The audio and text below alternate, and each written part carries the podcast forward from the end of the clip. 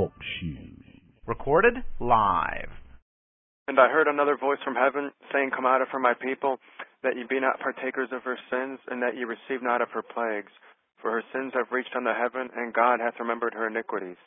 Fellow Adamites, we are seeing the cracks emerge in Babylon. We are seeing the cracks spread. I don't believe it will be too long now before we hear Babylon the Great is fallen, is fallen. And Yahweh willing, we shall all be there to witness it, and all the world shall bear witness to the power of Yahweh. If you have not begun to prepare for the things which are to come, the things which are already starting to see happen, then you had best do so now. Now is the time to make preparations, gather supplies, make plans, and focus your efforts to keep on the straight and narrow path. Be right with the Heavenly Father, and He shall bring you through the plagues that await this doomed nation. Today is December thirteenth, two thousand nine. It's a Sunday, and Bill Fink is joining us for the second installment of The Frankfurt School in Cultural Marxism. How are you doing tonight, sir? Hello. Praise Yahweh. How are you doing? Yeah, praise Yahweh. I'm doing quite well. Great.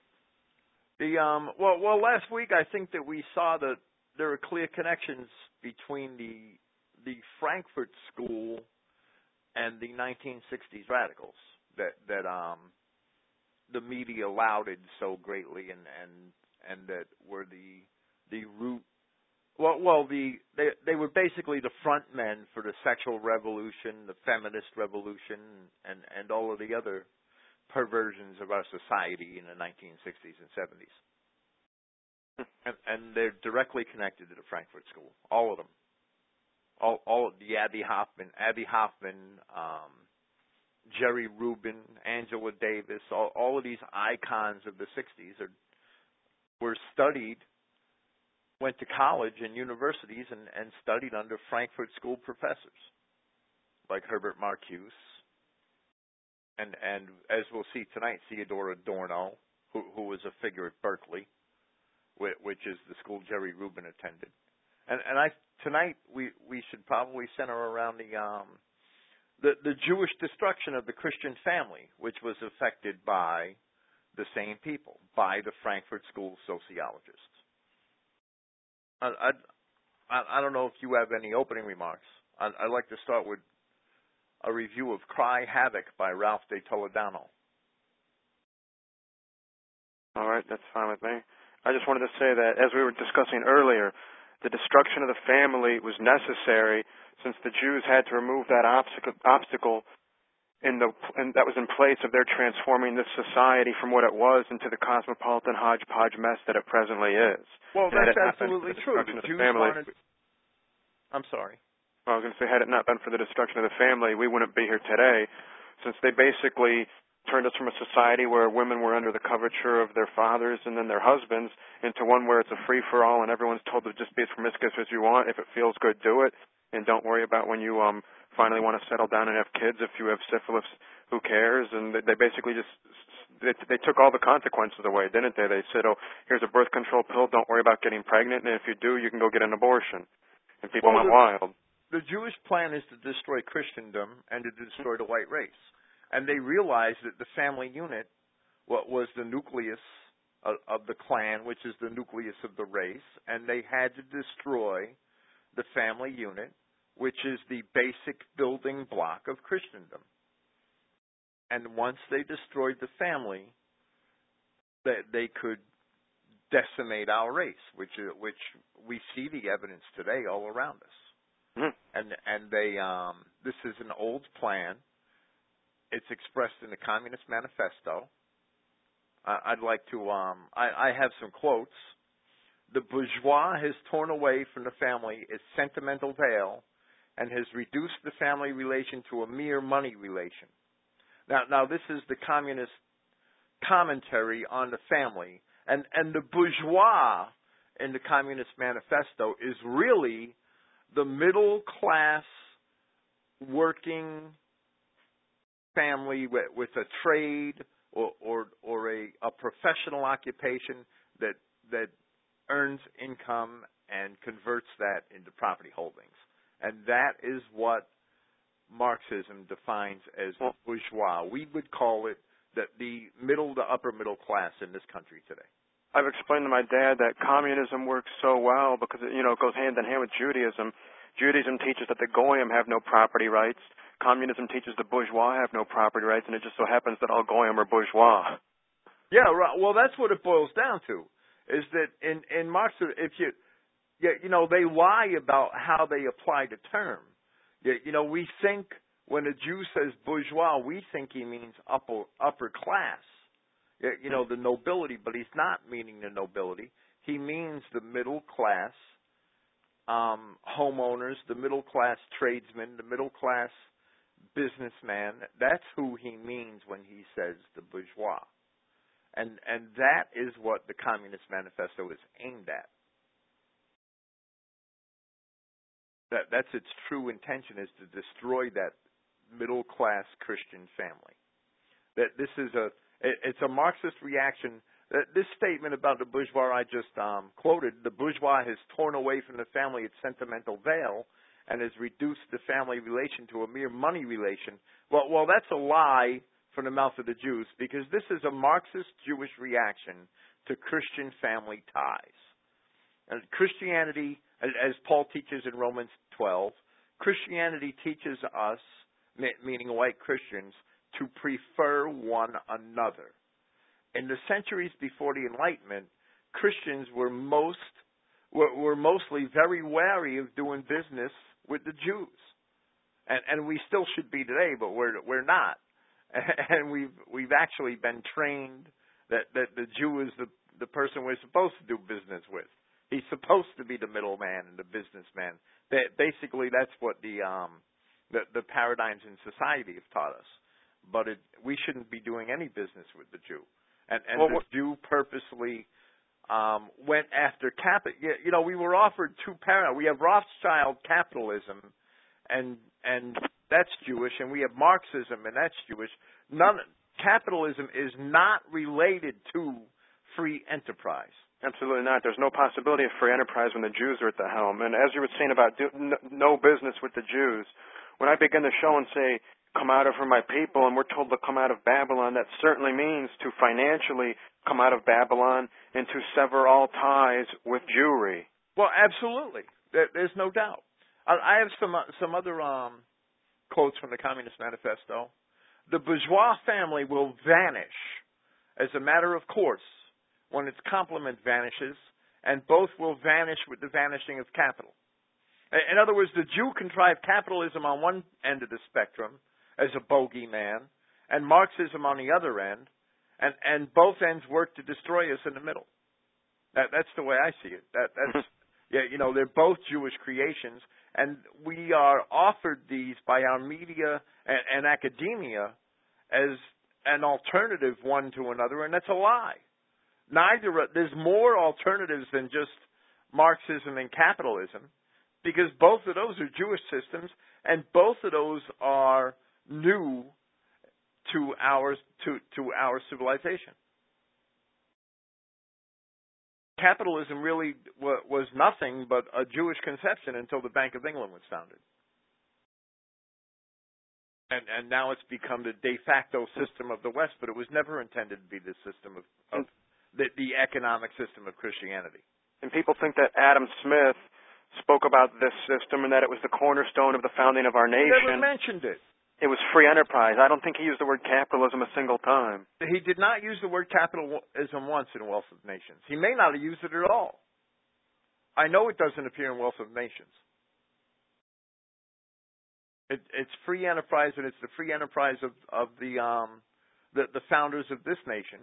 You, you know, the American, the writers of the American Constitution, and it has nothing to do with um, usurious capitalism.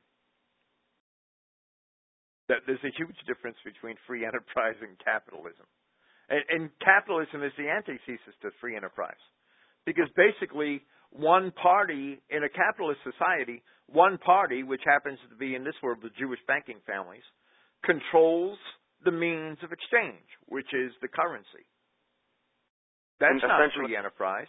Whoever controls the currency controls all commerce. Right. That's not free enterprise. That's not free at all. We've been we've been lied to by the Jew, and we bought his lie, and and now the the Jew wants to use this capitalism as a bogeyman that he set up in order to destroy Christendom. The bourgeois claptrap about the family and education I'm quoting again from the Communist Manifesto, about the hollowed correlation of parent and child becomes all the more disgusting, now these are the words of the Jew, the more by the, the action of modern industry. All this, all family ties among the proletarians are torn asunder. That's the Jewish goal in the Communist Manifesto. And their children transformed into simple articles of commerce and instruments of labor. That's the Jewish accusation of, of capitalist society. And, and here we see that the Marxist Jews clearly use Jewish capitalism in a very clever way against Christian society. I'm going to con- quote again from the Communist Manifesto.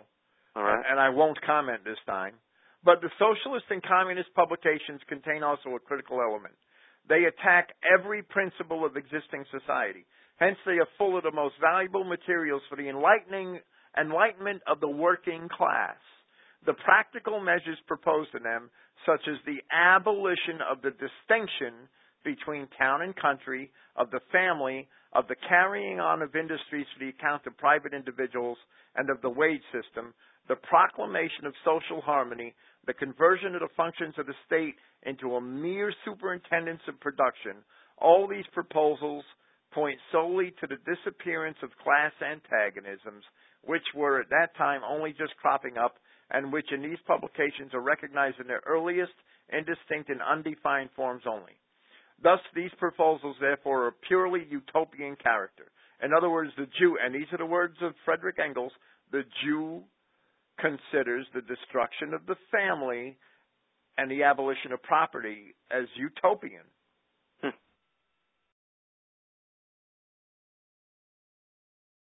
I, I would say that the The, the sociolo- and, and we'll get into this in a few minutes, but the sociologists at the Frankfurt School created biased surveys of which the results were intended to show that a central authoritarian father figure was overbearing and oppressive.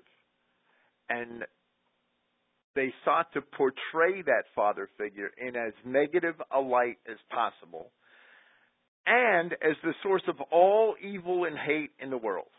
And and I think that this this is so, you know, speaking about two C line, you know, and, and the original rebellion of of the race of angels against Yahweh, wasn't that a rebellion against the father figure? Absolutely. In fact, and, and the Jews today still rebel against the father figure and, and the authoritarian society. From from this they publi- from, from this idea, the Jews published these so-called studies. The, the Frankfurt School sociologists, and and we'll, we'll get into um, Kevin MacDonald's work a little later, uh, his Culture of Critique, and and how he, his work goes a long way to elucidate the preconceived nature of the results of the work of these sociologists and the actual biases which lie behind it, because the basic um, intention of these sociologists, these Jewish sociologists in the thirties and forties, was to undermine the family unit, to destroy the family unit, the legitimacy of the father figure, and basically to use that to to, to dissolve the, the Christian society. So they, they use so-called science, hiding behind the facade of genuine scientific study and um, empirical research to basically just undermine and attack Christianity and the foundations of a civilization. That's exactly what they did. And I'd like to quote from that Cry Havoc, a review of Cry well, Havoc, which well, is a book quick, by Ralph de Toledano. I'm sorry. Before we, we get there, I'd just like to remind everybody that isn't this exactly what we discussed in Germany and the Jewish problem, that they masked all of their perversions under the guise of scientific study. It was the study of human sexuality, but really they're advancing pornography, interracial sex, and homosexuality. Exactly.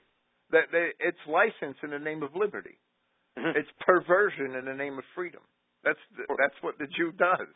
They claim that they're studying so they can achieve progress for civilization, but they're really undermining the very foundations of that civilization. Absolutely. That that's their goal, and and yeah, they call it progress. They they always put nice labels on evil things. The woe to them who call good evil and evil good, eh? This is a review by um, – it's from a review by a book called Cry Havoc by Ralph de, Ralph de Toledano. And, and I don't know Ralph's um, – I don't know what his real political leanings are. He was one of the co-founders of the National Review. And, and I know that, that they're just Christian Zionists for the most part. They're, they're just another arm of the Zionist agenda today. However, Ralph um, – this is a pretty good expose. He says, in America, the hour is late. The forces seeking to destroy the family have conquered much. How, conservatives wonder, did it come down to this? In his final book, Cry Havoc, The Great American Bringdown and How It Happened, Ralph de Toledano, the late great conservative journalist and pol polemicist, provides part of the answer. Now, those words are Nathaniel Blake's. And, and now Blake is quoting Toledano. The neo-Marxists didn't look to the economic theories of Marx, but to his earlier, more destructive impulses. They didn't want to abolish capital. They wanted to abolish society. In his book, de Toledano provides the history of the aims, origins, rise, and dominance of these intellectual barbarians. Quoting de Toledano again, years before he had inflicted the unscientific maunderings of Das Kapital and the dogmas of dialectical materialism on a long-suffering world, Marx had called for what had to be accomplished, the ruthless destruction of everything existing, the destruction that would wipe out religion, the family, morality, the free interplay of men and economic forces, that's free enterprise, human relationships, and everything that made Western civilization. Well, right here, this is something that I've quoted from Russia Number One before, and Gerald's talked about it. Right out of Russia Number One, it says, I consider that the immediate suppression of Bolshevism is the greatest issue now before the world, not even excluding the war which is still raging, referring to World War One. And unless, as above stated, Bolshevism is nipped in the bud immediately, it is bound to spread in one form or another over Europe and the whole world as it is worked, organized and worked by Jews who have no nationality and whose one object is to destroy for their own ends the existing order of things, end quote. Haven't the Jews always sought to destroy the existing order in a society so they can remake it in their own image? Absolutely. And, and this, is, this goes right back to, you know, Russia Number One is, is about Marxism in the Soviet Union, and this goes right to that. The mm-hmm. next paragraph in, in this review is a quote from de Toledano again. So in nineteen twenty-two, the conspiracy was hatched at the Marx-Engels Institute in Moscow by Karl Radek, a power in the Politburo and the representative of Lenin. Uh, I'm sorry, of Lenin. Felix Dzerzhinsky, head of the Soviet secret police, George Lukacs, cultural commissioner of the short-lived Hungarian Bolshevik Revolution, and Willy Munzenberg, the Comintern's organizational genius. So, so these are the names behind this conspiracy that de Toledano is pointing out. They seeming, the seemingly modest instrument was the Institute of Social Research, planted in a prestigious Frankfurt University and dedicated to neo-Marxism. So de Toledano is saying that these Marxists in Moscow are responsible for the creation of the Institute of Social Research, which became known as the Frankfurt School. To a great extent, the conspiracy succeeded, and de Toledano recounts in brutal detail how the cluster of, well, pseudo, I'll, I'll prefix, intellectuals around the Institute of Social Research became the powerful group known as the Frankfurt School. It began in Germany, where the Institute, led by Theodor Adorno, had a connection to almost every debasement of art and culture. But it did not end there. Its outreaches into Britain comprised the intelligence services of that, compromised the intelligence services of that country. But the greatest harm came when the Frankfurt School decamped to America, courtesy of John Dewey at Columbia University. Mm. It all comes back to Columbia. And, and this is why John Dewey is the considered the great educator because he's the one that brought the Frankfurt School to America. So, so we're going to have to look into John Dewey sooner or later. So this is basically just Jews rewarding Jews. They consider him the great educator, but he didn't do anything other than bring poison to our country. Well, evidently that's what he's most, what he should be most remembered for. That's for certain. So, so we have the Frankfurt School actually was conceived, according to de Toledano, at the Marx-Engels, Marx-Engels Institute in Moscow. And they ended up here, and the result of that were all the cultural revolutions of the nineteen sixties and seventies. The direct result of that. So, as I said earlier when we were talking before the show, we right now are living the fruits of the Frankfurt School. We are living the fruits of cultural Marxism, this throwaway gutter society that is worthless, it has no root in itself, and it's just ready to fall. Absolutely.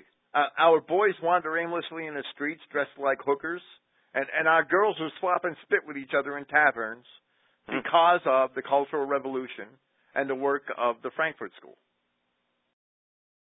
That, that's exactly the result of that. Homosexuality, lesbianism, lost children, and, and um, a, a decrepit, debilitated society, a, a, porno, a porno society, a, a society that's, that's steeped in pornography and Jewish perversion at every turn. A, a Jewish comedian um, further debauching the pillars of our society uh, every hour in, on television and in Hollywood and in the movies. It's the direct result. There's no doubt. And the Jews love this sort of societal chaos, don't they? Since they can offer the order of a Jewish tyrannical government, essentially. When the, when the people are desperate, they go from one extreme to the other. The Jew uses anarchy to assure communism will come about. And, and yeah, right. Anarchy in, in order to ensure that, totalit that Jewish-led totalitarianism comes about. Mm. Since they control all angles of it, they, they control the right side of the, the spectrum and the left side of the spectrum. It's a false paradigm. One thing I've noticed, I was talking to my dad. I asked him if he, if he notices any anti-war movement today now that Obama's in. Have you seen any tens of thousands of people in the streets demanding that Obama remove the... No, it's disappeared, but we're still in Iraq. Mm-hmm. And, and we're building up in Afghanistan. So that whole anti-war movement... It was based solely on the people's perception that George Bush was a conservative, and they knew anything a conservative does, or someone they believe is a conservative. I don't believe he's actually a conservative, but that point aside, they figure anything a conservative does is wrong. We need to take to the streets and undermine society. Well, well, right. It's all part of the undermining of society, but George Bush was controlled by, by neocon Jews. Oh, absolutely. And, and Obama's I mean, controlled by... Um, the same people. Basically Zionist Jews. They're all Zionists. And, and you have liberal Jews and neocon Jews, and I don't know what the difference is. I, I mean, I know what they say the difference is, but I don't see it. Mm-hmm. The, the neocons are all former sixties and seventies radicals who all of a sudden started calling themselves conservatives. It's not the conservatism that's new. It's the Jews that are new conservatives. That's why they're called neocons. It's basically... The, the uh, Marxist-Leninist Lenin, takeover, it's like Arlene Johnson turns Republican. Hmm. it, it's it's the Marxist takeover of, of the right wing of American society. They figure that conservatism is getting out of control and they need to jump on that bandwagon so they can guide it down a dead-end path right into the wall or right off the cliff. So all of a sudden they change their uniform. They take off the, the red jacket and the, the little communist cap, and they set aside the red banner and they pick up the stars and stripes and start shouting about freedom. Exactly, and and and freedom to the Jew just means the freedom freedom to be a sexual pervert, mm. the the freedom to walk down Fifth Avenue in a thong, and and and shout homosexual epithets and and slogans. That's all it is. Okay, you you want to start with um Thomas Wheatland? Uh, I mean, basically, the, um, the this is Kevin MacDonald, Professor Kevin MacDonald's review of Thomas Wheatland's The Frankfurt School in Exile, Part One: Authoritarianism and the Family. And and it can be established for the most part that After the Frankfurt School moved to New York, the core philosophers were Horkheimer, Adorno, and Marcuse, Theodor Adorno and and Herbert Marcuse. And, and we saw last week how Herbert Marcuse actually professored many of the sixties radicals at Brandeis University, uh, among them Angela Davis and Abby Hoffman. And, and he was their professor. They studied directly under him. And he was one of the key founders of the of the Frankfurt School. And and I think that the authoritarianism of the family is going to concentrate more on this. Um, the the studies produced by this Theodor Adorno, which were um, the, the Authoritarian Personality, is a classical work in social psychology sponsored by the Department of Scientific Research of the American Jewish Committee, in a series entitled Studies in Prejudice, which was closely connected with the so-called Frankfurt School of predominantly Jewish intellectuals associated with the Institute of Social Research, originating during the Weimar period in Germany. Well, well, we really saw it originated at, at the Marx, Marx and Lenin Institute in, in Moscow. The first generation of the Frankfurt School were all Jews by ethnic background. And the Institute of Social Research itself was funded by a Jewish millionaire named Felix Weil. Weil's efforts as a patron of the left were extraordinarily successful. By the early nineteen thirties, the University of Frankfurt had become a bastion of the academic left and the place where all the thinking of interest in the area of social theory was concentrated. During this period, sociology was, was referred to as a Jewish science. And the right. Nazis came to view Frankfurt as itself as a new Jerusalem on the Franconian Jordan. Do you have any remarks to that? That's bad. Well, well, it's, it hits it right on the head. Sociology is a Jewish science. Like New York today. Why do Christians need sociologists? We don't. Christians don't need sociology. Sociology was a Jewish science, which was the study of destroying Christianity. That, that's the way I look at it. And all they do is they obfuscate the truth, and they look to find reasons, typically oppression by white Christian males, for why nice, sweet blacks, like the nice ones in New Orleans that Arlene spoke about, go crazy and rape white women and chop off heads. And, and that, yeah, well, they'll twist that into a way of... Um, They've actually some blaming it on the white women that get raped. They've come up with a theory now called post-traumatic slavery disorder, saying that four hundred years ago the blacks in this country began being conditioned and exposed to violence, and they internalized, and they went from being peaceful tribal people to violently vicious, nasty people because they had to be tough to survive the slave days, and they've carried the violence down through to today, and they can't help but be violent against the white man. Now that just sounds like a cockamamie load of bunk. Absolutely. I, I, have a, I have a different take on the Frankfurt School from a Catholic commentator here, mm-hmm. Timothy Matthews, Catholic Insight, March two thousand nine. And, and I, I'm sorry I'm quoting from a Catholic. I know how we all feel about those. But, but this actually, he and, and it's evident that, that Marcuse wasn't at Columbia. Adorno was at Columbia, Theodor Adorno. But not all of the Frankfurt School ended up staying at Columbia. Because Marcuse was in, um, he, I'm sorry, Adorno ended up at Berkeley in California. Horkheimer stayed at Columbia. Marcuse ended up at Brandeis University. But these guys continued to work together and, and to be associated with one another. And, and they basically spread themselves out. And, and we know which way Berkeley went in the sixties. And, and, and this... This guy actually explains explains that and, and lists the schools that they went to. The Frankfurt School is Columbia, Princeton, Brandeis, and California Berkeley. E- even though I don't see a um, any direct references in, to Princeton in in my you know the, the research I did the last two weeks on this topic. This is my first reference I've seen to Princeton. To further the advance of the quiet cultural revolution, referring to the Frankfurt School, but giving us no idea about their plans for the future, the school recommended, among other things, the creation of racism offenses.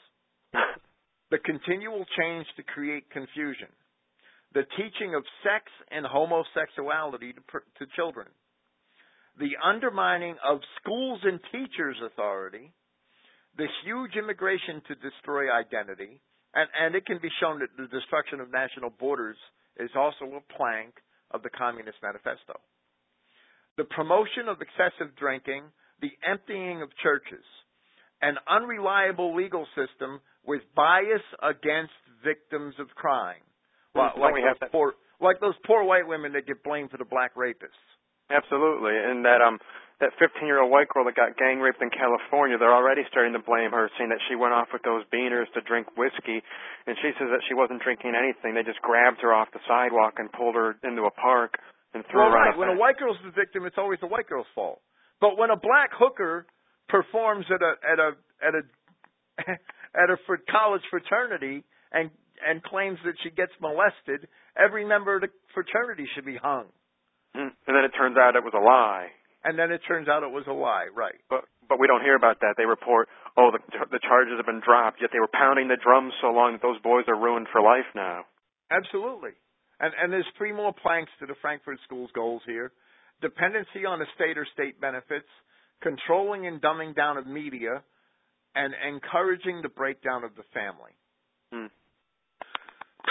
Now, the, the only one, the only thing I have a problem with is that MacDonald and all these other commentators, I, I don't know about MacDonald's other work. I don't know if he really writes about the media. But all of these commentators seem to miss the fact that the media in, in this country was Judaized for the most part. It was brought up by Jews, entirely independent of the Marxists and the Frankfurt School. Mm. And, and long before the Frankfurt School ever came here in nineteen thirty-three, so did um, Jews already control the media. Individual Jews were advancing the interests of Jewry as a whole, perhaps not consciously, but simply through their actions as a person on a daily basis by buying up all the papers that the Goyim owned. Well, well, I think uh, I look at it differently. I, I look at it as an orchestrated effort by the Rothschilds and and the the um, Samuel Untermeyer and the Schiffs and Chase and all those Jewish banking families, Bernard Baruch, to make sure that money was directed to Jews so that they could buy media outlets. The way I see it is that and, each Jew is basically just programmed with his D N A, Satan's genes that he carries with him, and he goes out and does his own little part to destroy and tear down Christendom. And sometimes they unite and collaborate, and sometimes they disagree on how exactly they should strike. But each and every one of them is doing his part, whether he even realizes it or not. Well, I, I can't prove it, but oh, you you know, to a great to a great degree, I believe that you're right. But I really believe that the control of the media was orchestrated, and it was orchestrated by the bankers. Uh, I mean, I can't prove it, but when when you look at the amount of media outlets that the Jews had bought up or started during the Depression, when, when the average white guy couldn't get a dime, mm. and, and and the average Christian in this country couldn't get a dime, Jews were buying up and or starting media enterprises in this country by the dozens. And I don't dispute or disagree with that, but I'm just saying that when they don't collaborate, they still seem to have no trouble with withering away, uh, withering away our society.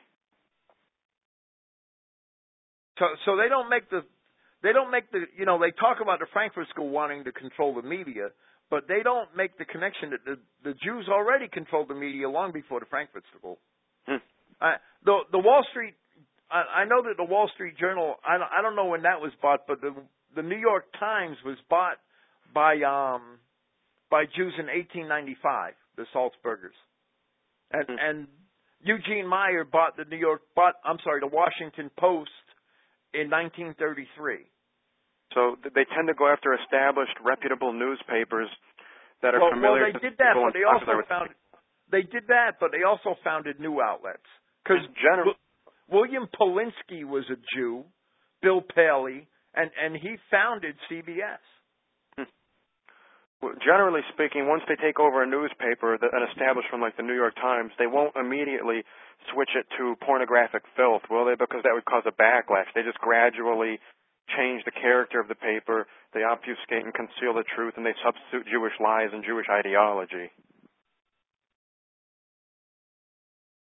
Well, that's what they do, right? Jewish ideology. I mean, all of the um, – I never saw an editorial manager at a Wall Street Journal that wasn't a Jew. Hmm. And and the last two, I think, were um, Brett Schundler, and, and his job before that was with the Jerusalem Post. Well, I'm trying and, to remember. And before what... that was Dorothy Rabinowitz. You think she's a Jew? What was it Hitler said that? They have the liberal press, the Jewish press, the Marxist press, and the Jews have basically control over all of them, and then they have their underground pornographic publications. And in the in the respectable newspapers, they use a lot of phraseology, big words. They try and take on a veneer of intellectual academic qu qualities with them, and they try and sway people into thinking, wow, they use a lot of big words and multisyllabic words. They must really be smart, or they cite all these professors from all these universities. This is the paper I'm going to read, but they never get to the, the meat of the situation. Is there anything to back up all those claims? And they're doing the same thing in this country in regards to the media, wouldn't you say? Absolutely. They've got Bill, the, the Wall Street Journal. Bill Paley actually um, came to acquire the company that, that – became C B S in nineteen twenty-seven, and, and it was named Columbia Broadcasting System. Uh, I wonder if that has any connection to Columbia University. Well, where this, only... whole, this whole um, Dewey and his whole hotbed of liberal Marxist activities really started out in, in this country, anyway. Mm-hmm. Oh, and Fausto in the chat said that Marcuse invented the slogan "Make love, not war." I wouldn't doubt it. That, that's I, I wouldn't doubt it one bit. And the Jew is at the forefront of changing the idea of love making to simply sex.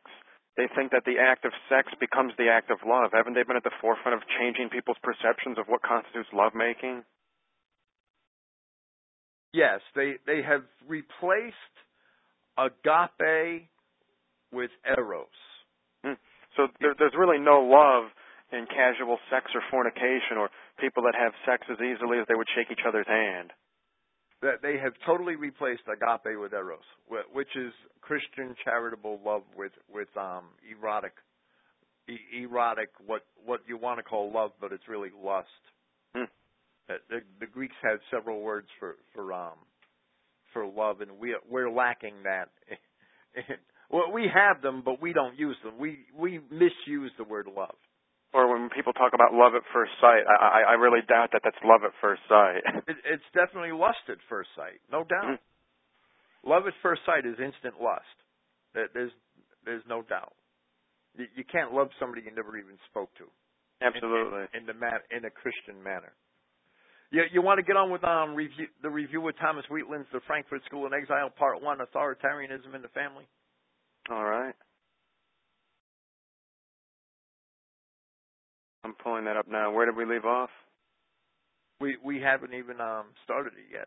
Oh, okay. I thought that's the one you were already reading from. Okay. And this is um from Professor Kevin MacDonald, that one, the review? Yes. All right. And Kevin MacDonald is a psychology professor at California State University.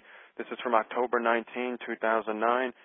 He begins, Thomas Wheatland's book, The Frankfurt School in Exile, provides a useful historical account of the travels, connections, and ideas of an important Jewish intellectual movement. The Institute for Social Research began as an Orthodox Marxist organization during the Weimar period. During this period, they were dedicated to studying the class struggle and were often in close contact with members of the German Communist Party. Like several other members of the Institute, Max Horkheimer, who became head of the Institute, came from a wealthy background, but like so many Jewish radicals, had a moral and emotional opposition to bourgeois society. Page fifteen. Now, now let me just interject here that, you know, most of those sixties radicals came from wealthy Jewish backgrounds. Mm-hmm. I mean, you don't you don't get to go to Columbia and Berkeley and Princeton and, and Brandeis universities if, if you're from a um, from a poor Christian family, unless you got like a, a a four point oh grade average all the way through high school, and, and you might might get a scholarship. Uh, I mean, it's remotely possible, but um, yeah, well, you, you just They all came from rich Jewish families. And all the money, money's always great, but if you can't use it to gain power over the working classes by making them think you're going to champion their cause and address their legitimate grievances, what good is your money? And that's what they always seek, isn't it? They want the power that only comes through the support of the masses. Absolutely. That, that's, Wheatland. That, that's the um, the white man works hard so that he, he, he can build his society, and a Jew works hard so he can control it. Hmm. There's a huge difference. Wheatland agrees with other scholars that a persistent motivation of the Frankfurt School was to understand why a working-class revolution failed to occur in Germany. Two main theoretical thrusts emerged from this realization, a critique that located ethnic prejudice, backward religious attitudes, and lack of revolutionary fervor in the family, and a critique of mass culture seen as promoting passivity and escapism rather than revolutionary consciousness. Part one of this review deals with the first of these issues. Part two will discuss the theory of mass culture and interactions between the Frankfurt School and the New York intellectuals. Now, now when, if, if we study Theodor Adorno's work, mm-hmm. all right, and Theodor Adorno's main work is his study, The, the Authoritarian Personality, uh, all right? And we will see that it's really all about anti-Semitism. Mm-hmm. And the Jews put it together themselves.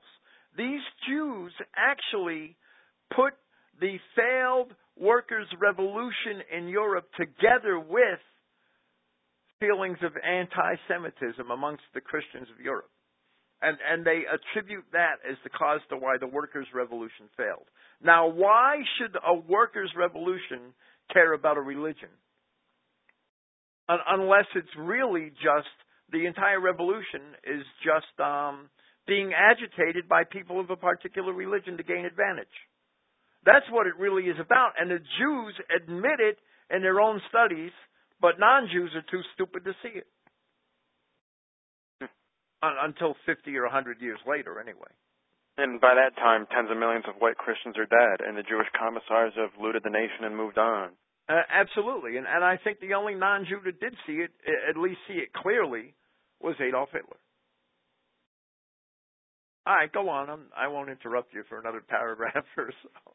The Frankfurt School finds authoritarianism in the family. Since Marxist revolution was so obviously desirable to the Frankfurt intellectuals, they developed a theory in which the failure of revolution could be attributed to psychopathology in the family. As reviewed here, the epitome of psychological health was, quote, the genuine liberal, a radical individualist who was completely detached from all in-groups, including race and family. White people who rejected their family as role models were analyzed as psychologically healthy, while those who had positive views of their parents were analyzed as psychologically inadequate. And, and nope. that that means that the metrosexual wandering pervert that you were talking about is basically the, um, the, the epitome of Jewish psychological health. And they, they, they, they concoct these elaborate theories, mainly Freudian psychology, that boys fear castration from their father, so they wind up hating their father and lusting after their mother, and if they don't, there's something wrong with them. Right. They can wrap perversion in a, in a hundred thousand fancy words, can't they? But it's still and, and it all boils down to just perversion when you really examine it. Hmm. And we can see, I think, we're starting to see that Freudian psychology goes hand in hand with this Frankfurt School. Right, it does, and, and they used Freud as a source of inspiration. And, and Nietzsche, who was basically, you know, Nietzsche was probably an ethnic German, but he was another pervert. Uh, I don't, I don't know what the source of his pollution was, but his mind certainly was polluted. And and, and the end of Nietzsche it, is a result of, of that because he ended up dying in an insane asylum, didn't he? I believe so. Such a view is obviously subversive of traditional values, since competent parents transmit their religious and cultural values to their children, and at the time of the study, many of these competent white parents had a sense of white racial identity which they were transmitting to their children. And I'd like to pause here and say that I've noticed on a lot of websites the so-called libertarians nowadays are talking about how it's not proper for a parent to com- convey religious teachings to his children, that they should allow the children to decide for themselves, and that the parents have no moral authority to instruct their children what to believe. Don't you believe that we have an imperative, though, to make sure our children believe the right thing? Absolutely, but don't you believe the libertarians aren't just another extension of Judaism? Absolutely. It's, it's They're basically another... like it, it's like a it's it's it's not as radical as Marxism, but but it's basically Judaism. It's perversion in the name of freedom. It's Judaism light. Yeah, basically. Like social democracy. The Frankfurt School was essentially claiming that white families who successfully transmitted their ethnocentric attitudes to their children were pathological, a view for which there isn't a shred of evidence. But that's never stopped a Jew, has it? Not at all. Needless to say, the successful transmission of Jewish identity to Jewish children was not considered a pathology. Isn't this how it is today? Well, well, you know, the Jew is the world's ultimate hypocrite, and and this is absolutely true. If if you read now, now I've read most of um, MacDonald's critique of Adorno's work. Okay, mm. I, I've read, and that's in um, it's available on his website. And, and it's called chap. It's, the Culture of Critique is his book, and, and chapter five is freely available on his website. And and I'm sorry, but the, the name of the site has escaped me right now.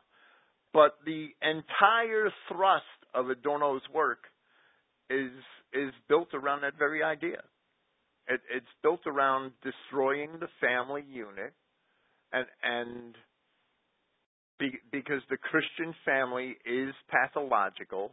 And, and that destroys the nation, but it doesn't say anything about the transmission of Judaism from generation to generation. It, it's just like um, Jewish Jewish apartheid in Israel is not a problem, but white apartheid in South Africa was was a problem. And in fact, the whole world had to act on that. Boycott South Africa. Kissinger threatened to invade South Africa several times. The Soviets. Well, well it's.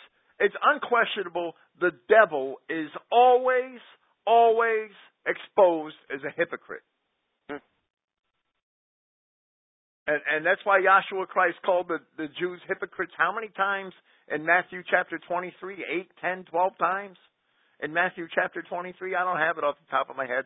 But but that was his major, the major charge he leveled against them throughout the New Testament. Well, aside from all the murders and everything, but the most most often he, he leveled the charge of hypocrisy against them. We were told that that is, the in, in fact, the leaven of the Pharisees is hypocrisy. Yes.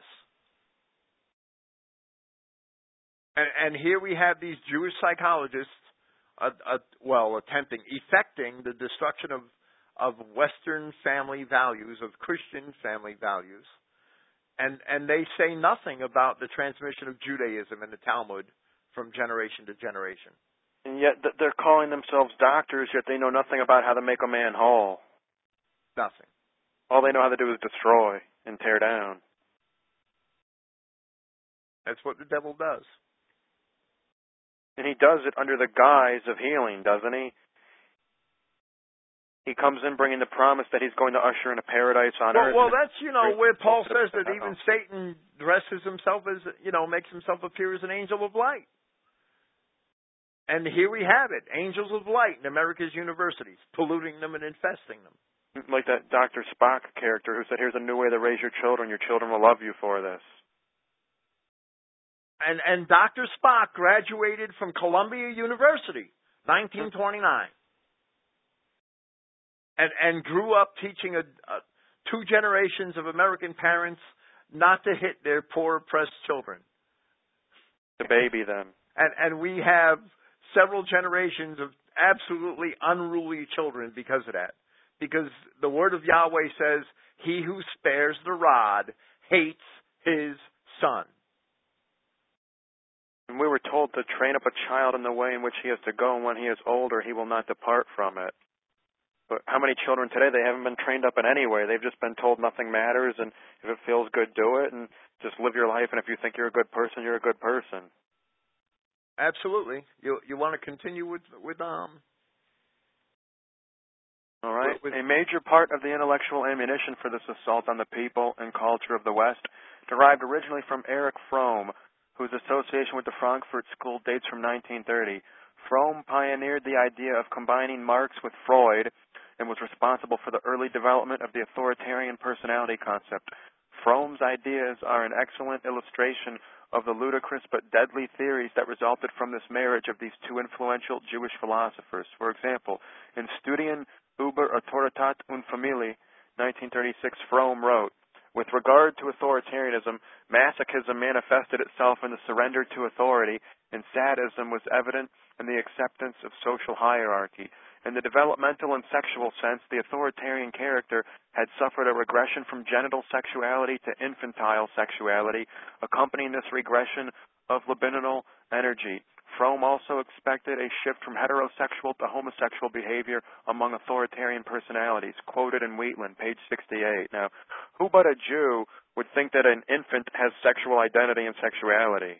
Well, well, I'll, I'll say this. You know, the Talmud has many passages concerning children and infants and sex. Mm. And, and it, it Jews, um, it, it's, it's, The the devil loves to be debauched children. There's no doubt. Now, I would not I would not see how Fromm's idea of merging merging Freud and Marx is unique, be, because to me Freud is is the Talmudic, you know, Freud's psychology is is the Talmudic expression of psychology, and and Marx is the Talmudic expression of, of economic theory. I mean, it's it's just two two separate sides of the same beast. It's two separate facets of the same beast. Yes, it's just d- different limbs of Satan. Yeah, different limbs of the same tree. I, I don't see how they're so disparate. I, I don't see how Fromm's idea is so unique. But perhaps the... MacDonald, not understanding the, the Talmud, I, I think may not realize that. And it seems that the Jews, despite saying that we're all sexually repressed and we're regressing, they sure do talk about sex a lot, don't they? Sex is at the front and center of all of their theories. It, it's not. A, it's the front and center of all of aspects of their lives. That their comedian sex, their movie sex, their song sex, sex, sex, sex. That's all the Jew wants.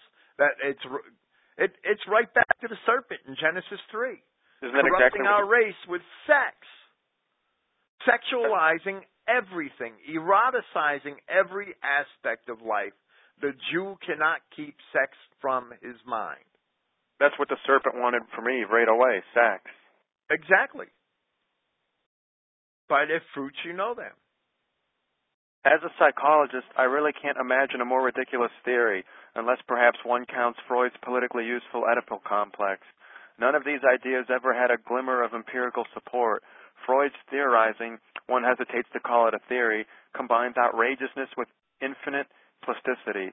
In the hands of Freudian revisionists like Fromm, it could be used as a weapon against those who resist a communist revolution. Eventually, Fromm's ideas would be the basis for the authoritarian personality and its assault on white racial identity and traditional Western family values. And I'd like to point out here that I believe it was Lenin in the early twenties, he said that those who were not politically correct had to be mentally ill, for nobody in Russia except the mentally ill could have genuine and sincere opposition to the party platform.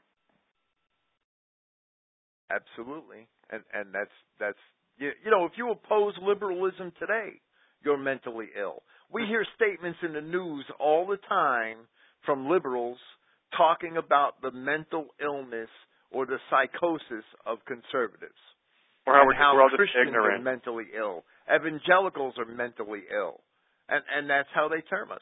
If you don't um, run down the street half naked and engage in sex with ten guys tonight, you're mentally ill.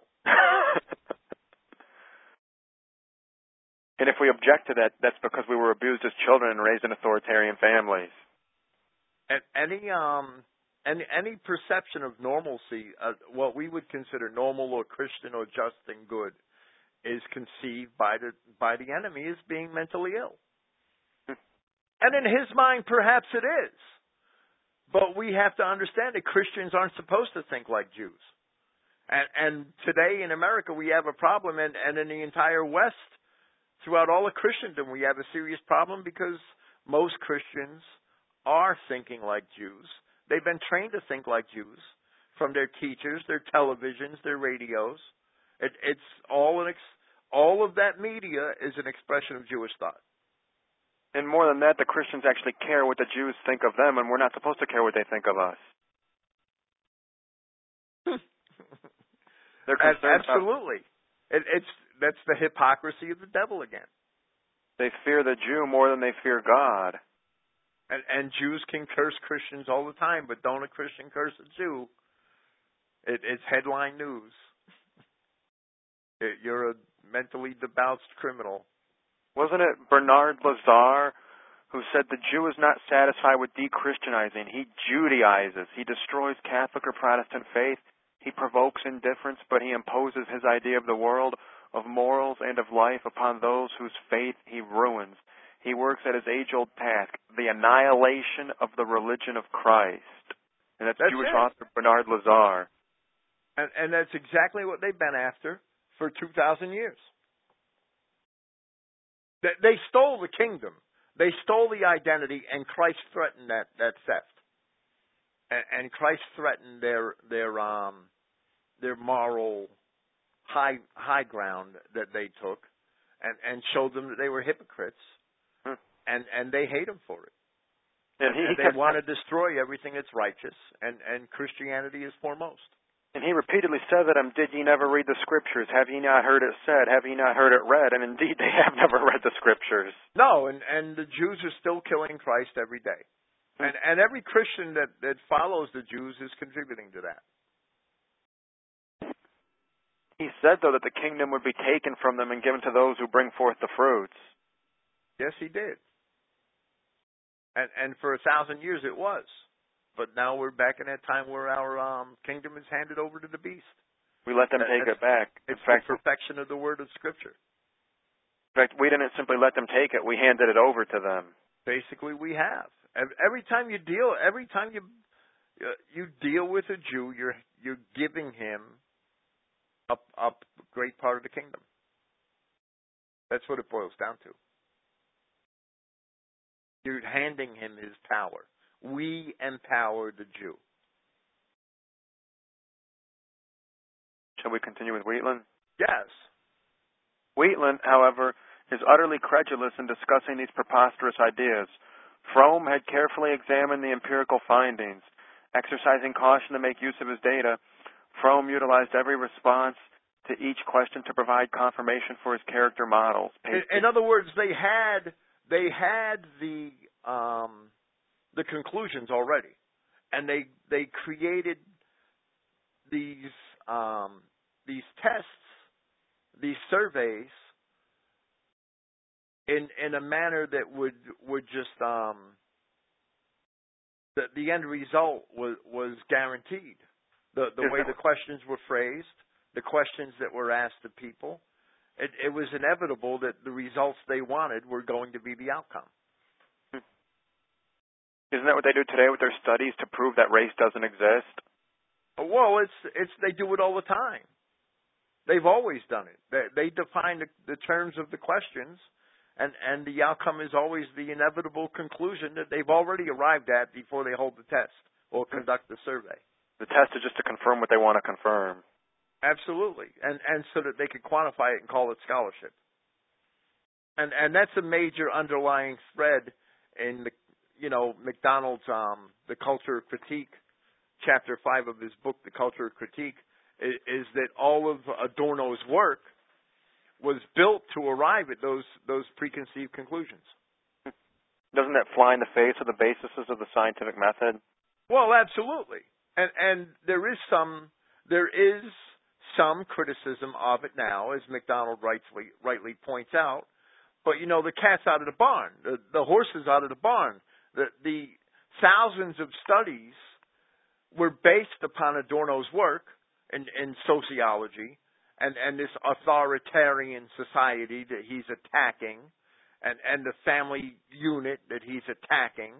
And basically, you know, with the growth of government in the Great Society in the nineteen sixties, and the growth of government control over people, and all of these agencies that were formed in the nineteen sixties and nineteen seventies, like the social work agencies, the The, the welfare agencies, the Division of Youth and Family Service agencies, D Y F S, the um, the the acquirement of greater and greater government control over every facet of our lives and our families.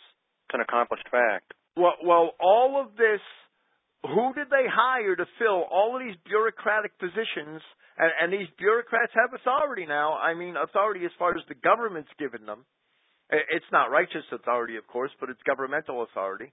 They all have authority, and they're all sociologists and psychologists trained in academia, and the academia is the studies produced by the Frankfurt School sociologists. This mentality is what created all of these government agencies. And the people that were employed by all of these government agencies were trained academically with this as the grounds for their scholarship. This is the basis for their scholarship. This is what they learned in order to go out and, and conduct their business in all these government agencies. So these people have been trained to hate Christianity, to hate the family unit, to despise the father as the central figure of authority in the family. And they're the ones that are working in all these social services agencies. And they've raised their children the exact same way. So even if we counter these teachings now and undermine them and answer the false charges that they raise, it's too late since two, three, now the fourth generation is growing up under this. Right. And, and tens of thousands of kids went off to school in the sixties and seventies to become sociologists and psychologists, and this is the trash that their heads were filled with. And we wonder why we have a problem today. This is exactly why. And, and there are other elements too, but this is the basis for all of their academia. As Hitler said, their head has been filled with a sewer pump. Exactly. It, but know this, if somebody tells you that they studied psychology or they studied sociology or any other related field in college the last forty years, this is what they've learned. Adorno, Marcuse, and Horkheimer. That's what they've learned. Marxism, pure Jewish, Talmudic Marxism. All right. Ah, yes, Erich Fromm, ever the dedicated, impartial, empirical scientist, since such findings have never been confirmed by the research of actual psychologists. Indeed, they would be laughed at as the height of ridiculousness. One would think that Wheatland would at least suggest that perhaps Fromm was reading his a priori theories into the interview results, a common enough practice among psychoanalysts. psychoanalysts. Indeed, a strikingly similar passage to Fromm's monstrosity can be found in Dialectic of Enlightenment, nineteen forty-four, by the two leading lights of the Frankfurt School, Max Horkheimer and Theodor Adorno. Quote, "The forbidden action of killing one's father out of Oedipal jealousy, which is converted into aggression, is generally homosexual in nature. Through fear of castration, obedience to the father is taken to the extreme of an anticipation of castration, and conscious emotional approximation to the nature of a small girl, and actual hatred to the father is suppressed." Page one ninety-two. That, that now, now where something. did they get this from? Where, where did they... This, this is a direct product of the Jewish mind. Well, where does it come from? It comes from the depths of a depraved, perverse mind that's why, incurably why would ill. Any Christian father ever even... Why would the thought of castrating his son... Or, or why, and I mean, I was a son once. I, I would never think that my father wanted to castrate me. Where would this come from? Except right from the, the Talmudic, the, you know, the mind of the devil. And better yet, who would pay good money to send their children to a university to have their heads filled with this garbage? Well, you know, three generations of American parents so far have paid. Or four have paid. And this is exactly what they got their child's heads filled with. And and this is why um, girls are running naked with, with Negroes around our dormitories today. So in, in the sixties, they send a, a pretty decent kid to college, and the kid comes home burning his draft card and saying, you want to castrate me, Dad, you're an oppressive white power monger. The girl comes home, if she comes home at all, and she's burning her bra and saying that she's going off with Leroy and Tyrone to have an orgy. And, and if she's not running off with Leroy and Tyrone, she's running off with Mary and, I, I'm sorry, with, pick two women's names. it, it's, um, yeah, that's the way it is. And, and that's why, our, this is why our universities have become what they are. Because they all follow this model and this pattern. Almost, uh, not every university is this corrupt, but every university has some degree of corruption, and many universities are this corrupt. You know, I, I found something. I put a um, up on the front page of Christogenia yesterday. I put a P D F file that somebody passed to me from the University of Minnesota, up, uh, and it's about um, transforming the University of Minnesota. And it's all about diversity. And it is absolutely sickening. Well, it's part of this, they have children teaching children, the blind leading the blind. A, a teacher from Germany and Hungary, approximately twenty years old, give or take a few years. I think she's maybe twenty to twenty-three. She actually did a strip dance for a, a class of fifteen-year-old boys at a beginning of the, the school year party. They were doing truth and dare, and someone dared her to strip down. So she started dancing like a real pro around a pole. She took off her um, everything down to her bra, and she was starting to take that off, but another teacher came in and threw a tablecloth over her. The principal said that she will not be fired, that she's an invaluable asset to the school, and showed no more flesh than you would see on a beach. And she's now the front runner for Teacher of the Year. Well, I, I, I imagine she's giving lap dances to the principal, and that's why he doesn't want to get rid of her. It's it's incredible. It's a In New York, there were headlines in, in the paper the other day in New York City. A janitor walked into a classroom and found two adult teachers, female, stark naked in the classroom. It, it doesn't say what position he found them in, but he said he uh, wouldn't comment on that because it, wouldn't, it wasn't appropriate to discuss the details. That tells and and this is right in the middle of a, a public school in New York City. It's incredible. That's and I'm sure much worse things have gone on than that, but th this is the um, th this is the result of our colleges and universities today. I was gonna say, that's the second piece of evidence that the person must be a white Christian. Since one, he's a janitor, that means he's probably not a Jew, and two, he said he won't discuss the details. Instead of saying he would sell them to the highest bidder. Where did we leave off with um, with Wheatland with, with MacDonald's review of Wheatland?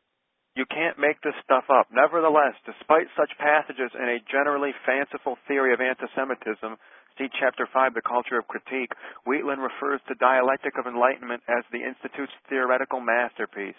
And, and their theoretical masterpiece is, is their supposition that white Christian fathers want to castrate their, their sons. To avoid competition for attention from the mother slash wife. That's absolutely incredible.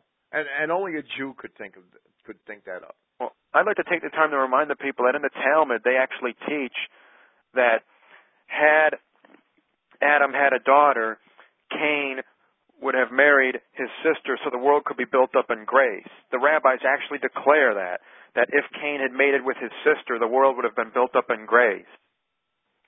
It seems that the Jews are obsessed with the idea of incest. Have you noticed that? And, and you know, most of these per I'm being honest, I'm not trying to be pious, but these perversions I would never conceive unless I'd read them from in Jewish writings or heard them from Jewish comedians or, or seen the passages in the Jewish Talmud or, or seen a Hollywood movie, which, which is produced by Jewish movie producers. All right. I, I mean, and the Christian mind does not conceive these things.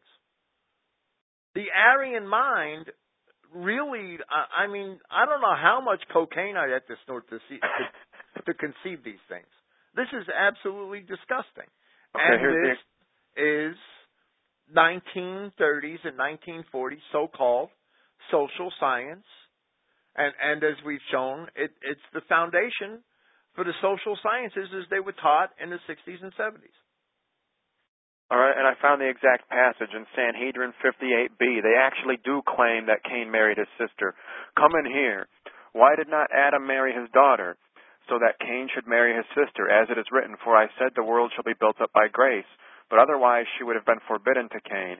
Once, however, that it was permitted, it remains so. Rabbi Huna said, a heathen may marry his daughter, but should you ask if so, Why did not Adam marry his daughter, in order that Cain might marry his sister, that the world might be built up in grace? Others give this version.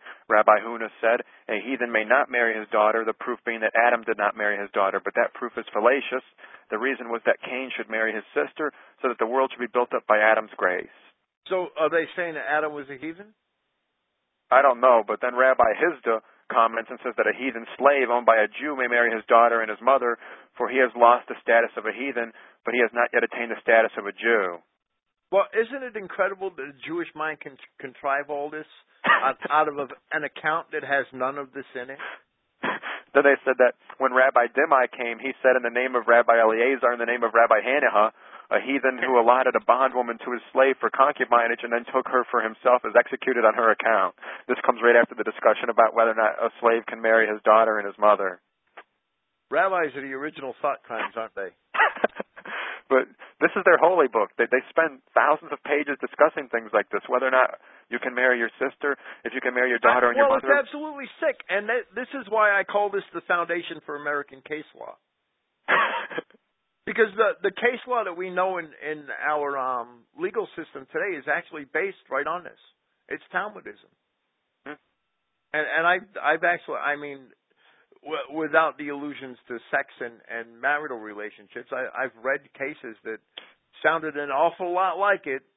Uh, well, I've often pointed out that the Talmud is about fifteen hundred dollars, and it's uh, about thirty-five volumes. That's thirty-five separate books, and it weighs probably three or four hundred pounds. The Ohio Revised Code is about three or four hundred pounds, fourteen hundred dollars, and it's I think thirty-four volumes. Do you think that's just a coincidence? Absolutely not. It's absolutely right. not. A, they're they're they're produced by the same minds. Wheatland is typical of so many American intellectuals who became caught up in the well-honed mystique of the Frankfurt School, completely losing their critical sense. Even a casual reading of Dialectic of Enlightenment indicates the importance of Jewish ethnic interests in developing a theory of anti-Semitism, and this is incredibly important, in which the behavior of Jews is completely irrelevant. As Jacob Katz notes, the Frankfurt School has, quote, not been notable for the accuracy of its evaluation of the Jewish situation either before the advent of Nazism or afterwards, end quote. And Theodor Adorno's work, and it's a, it's um, MacDonald goes into it in chapter five of the Culture of Critique. Theodor Adorno's work attacks the Gentile family, as he calls it, time and again and over and over and over as, as being sadistic and racist. And the, the father is being authoritarian, and the children is being oppressed, and never does he say anything about Jewish families. It's incredible. It's an incredible act of hypocrisy. And and and they they actually admit in many places that the root of, of the problem it's it's the root of the Gentile family, and the author, the authoritarian father figure is is the cause of anti-Semitism. Absolutely. In fact, right before the show, I was talking about how I was posting on a conservative forum about survivalism and the Second Amendment. Someone started a thread about why anti-Semitism exists, and all the prevailing theories by the posters were that people are ignorant. We just decided to hate the Jews to compensate for our bad lives. And I said that these theories never entertain the idea that Jewish behavior may factor into the um, situation in regards to how they've been hated everywhere at every time by every group of people, and these people didn't just wake up and spontaneously say, our lives stink, let's blame the Jews for everything. Then I posted about fifteen quotes by the Jews, and I said that their own teachings put them at odds with the greater portion of the world, and then a Jew immediately came on there, and he used um, several expletives and then several words referring to female reproductive anatomy to refer to me. And I asked him if that was all he had, and then he just used some more. His, um, the authoritarian, I'm reading from MacDonald's Culture of Critique. The authoritarian personality begins by acknowledging Freud as a, genital, as a general influence. Uh, the authoritarian personality is the reference to Adorno's book. Begins by acknowledging Freud as a general influence, and especially his role in making the intellectual world more aware of the suppression of children, both within the home and outside, and society's usually naive ignorance of the psychological dynamics of the life of the child and the adult alike. Now, now doesn't um, isn't it the Jewish ideal to separate, to liberate our children from us? The same sort of liberation that they supposedly brought to our women. And and if they liberate our children from us, then then children become um, fair game for their sexual desires. They'll be sex toys for the rabbi. For Jewish sexual desires and exploits, right. That's Isn't that why all the leading psychologists today are saying that children are stunted because we're not masturbating them when they're five? Well, absolutely. That's absolutely Jewish thought. That's incredible. That's incredibly disgusting. That's and those Jewish psychologists, where, where is the where is the groundwork for their education? It's here. In the Frankfurt School. And it's in Freud. But the, the U N is actually advocating now that all member nations, particularly the industrial countries in the West, adopt policies whereby three-year-olds and five-year-olds, people in that age group, will be taught about sex, how to enjoy their bodies, and they will be sexually stimulated by their parents or by their teachers and professors. They're saying that kindergartners should be instructed in how to masturbate and shown how if necessary. That's absolutely That's, disgusting. And you know that some rabbi That's had to incredible. come up with that. That's incredible that, that those desires are even made public. Of course some rabbi came up with that. Well, what do you want from a, a people whose um, chief clerics suck on the penises of newly castrated in, of, of newly so, circumcised infants? The boy's basically ten week or ten days into this world, and they want to fellate him. Yeah, that's what they do. That's what they do. It's common knowledge. It's it's been out in the media. I remember reading in New York City how many Jewish infants were getting herpes and dying. So there were some doctors asking the rabbis to stop fellating them to remove the blood from the circumcision wound. And correct me if I'm wrong, but the laws of Moses, which the Jews claim to follow but, of course, don't follow, were forbidden from taking blood in the mouth. Right. Well, well we're forbidden from consuming blood. And and mm-hmm. that's, a, that's what they're doing. They're consuming blood. And sodomy is also forbidden, too, so they're not supposed to be fellating people. No. And, and it's clearly sodomy. And it was recognized as sodomy For, for nineteen centuries of Christian civilization. It, it's only was, in the twentieth century that, that fellating it ceased to be sodomy. We would call it homosexuality, pedophilia, molestation, and any number of words. There's a, um, MacDonald quotes a Jew, Daniel Levinson, who's commenting on, on Adorno's work. Levinson notes that anti-Semites tend to see Jews as members of groups rather than individuals, and he suggests that the effectiveness of individual experience with Jews would seem to depend in large part on the individual's capacity for individuated experiences. In, in other words, the person that has, and this is a Jew, Jew rationality, the person that has a bad experience with the Jew is the one that's responsible for it. It's never the fault of the Jew. And I'd like to finish reading the paragraph you started about the authoritarian personality. In congruence with this general perspective, Adorno and his colleagues, in common with most social scientists, hold that hold the view that antisemitism is based more largely upon factors in the subject and in his total situation than upon actual characteristics of Jews. The roots of antisemitism are therefore to be sought in individual psychopathology, the deep-lying needs of the personality, and not in the behavior of the Jews. And isn't this critical for the Jews? They need to shift the blame from themselves to their victims. They constantly do that. And whenever you see the blame on the victim, bear in mind that it's the Jew responsible for that psych- psychotic, psychotic evaluation. Well, we don't have. We need more psychologists like MacDonald to start attacking the psychology of the Jews. Well, you remember that campaign in the eighties? I was too young to actually remember it at the time, but I've read it in history books and seen a, a, the original posters. It had a car with a, a purse or something on the seat, and the doors were unlocked, and it would say, "Don't help a good boy go bad," or "Don't make a good boy go bad." The implication being that the boy was good and the um, victim created the opportunity for that boy to become bad by leaving the car unlocked and the purse on the seat. Although a genuinely good person, it wouldn't matter.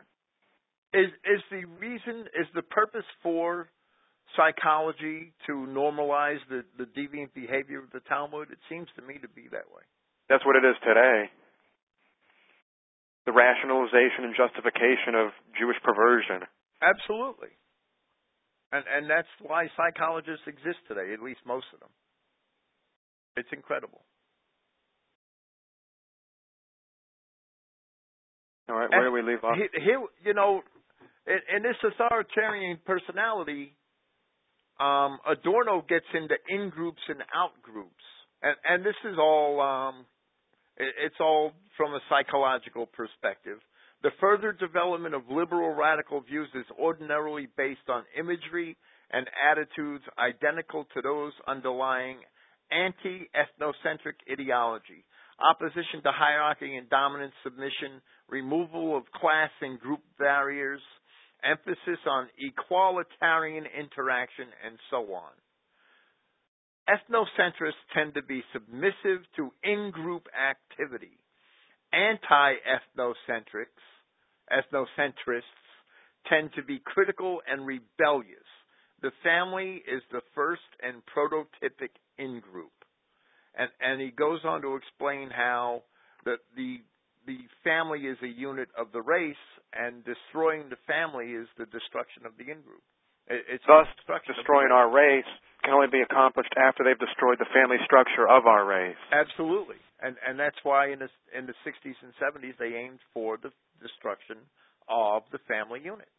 Everything they instituted then had been instituted in the twenties and thirties in Soviet Russia. They they pushed for, for as many women to get into the workplace as possible.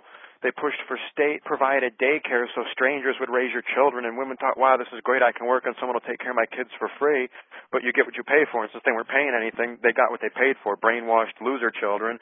They promoted abortion on demand, basically no-fault divorce. So everything that they tried in the sixties had already been done. There was nothing really new about the so-called sixties revolution. It was forty years old and it had been done in Soviet Russia.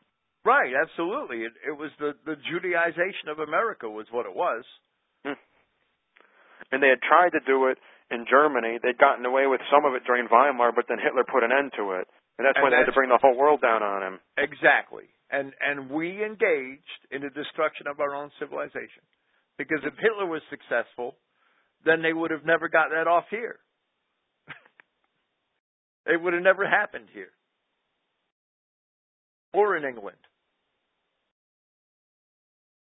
And, and now it's England. It's not only England, it's Scandinavia and Australia too. I, I mean, it's the entire races.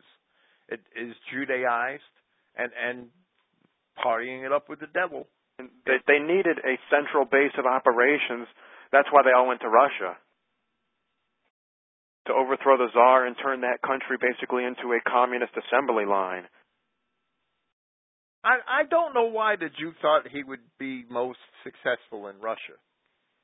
But they, you know, they also tried in Spain right after Russia.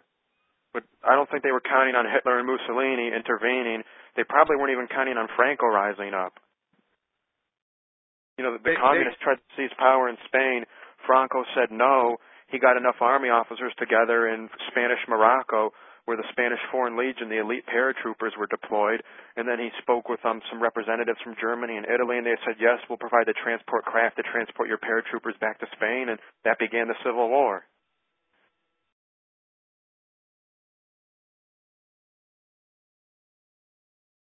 What were you saying about Spain, though, sir? It, it seems to me that if they, they were successful to take, maybe they wanted Spain because then they have both ends of Europe, and, and mm-hmm. they could, you know, like they, they credited Hitler with with um the invent the invention of the pincer strategy in war, but they actually had conceived a giant pincer strategy before that.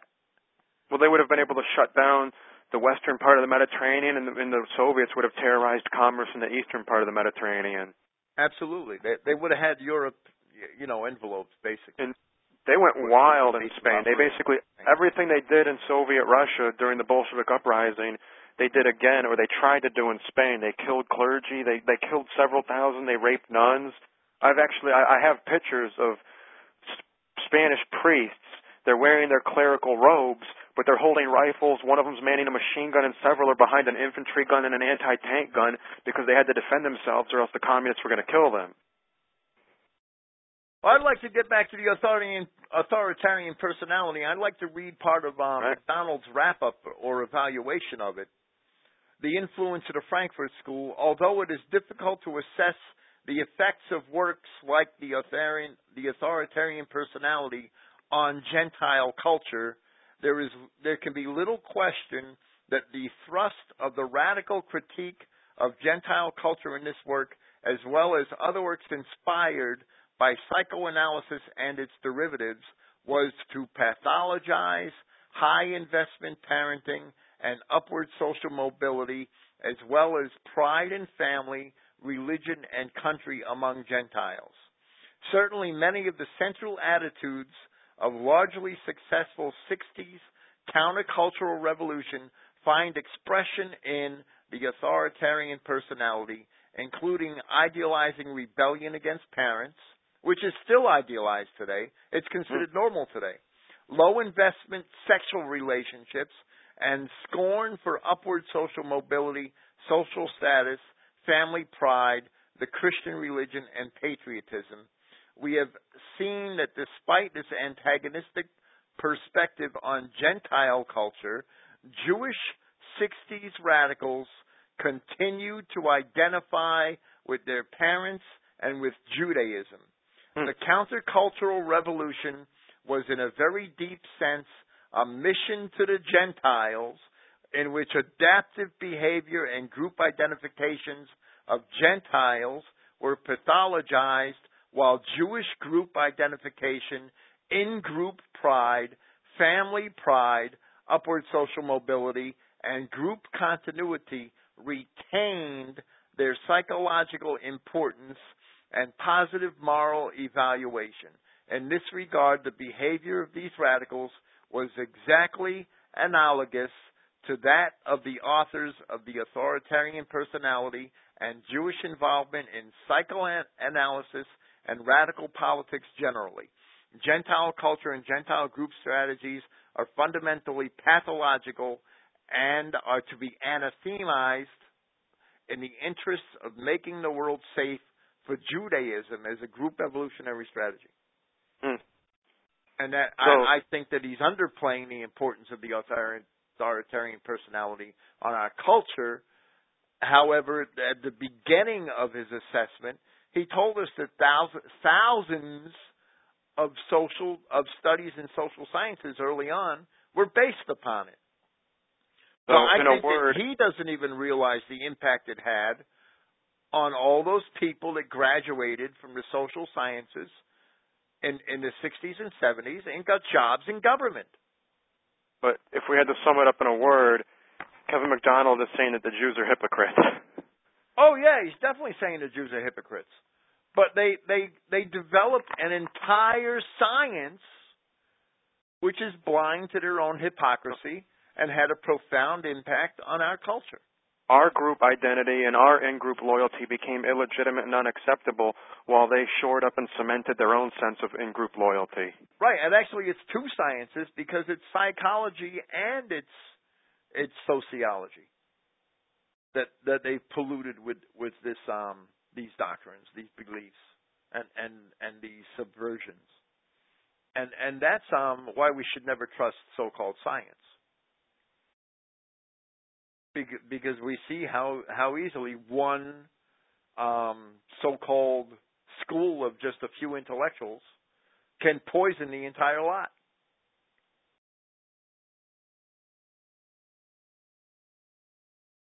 And yet today they are probably hailed as the gurus of all of this great knowledge.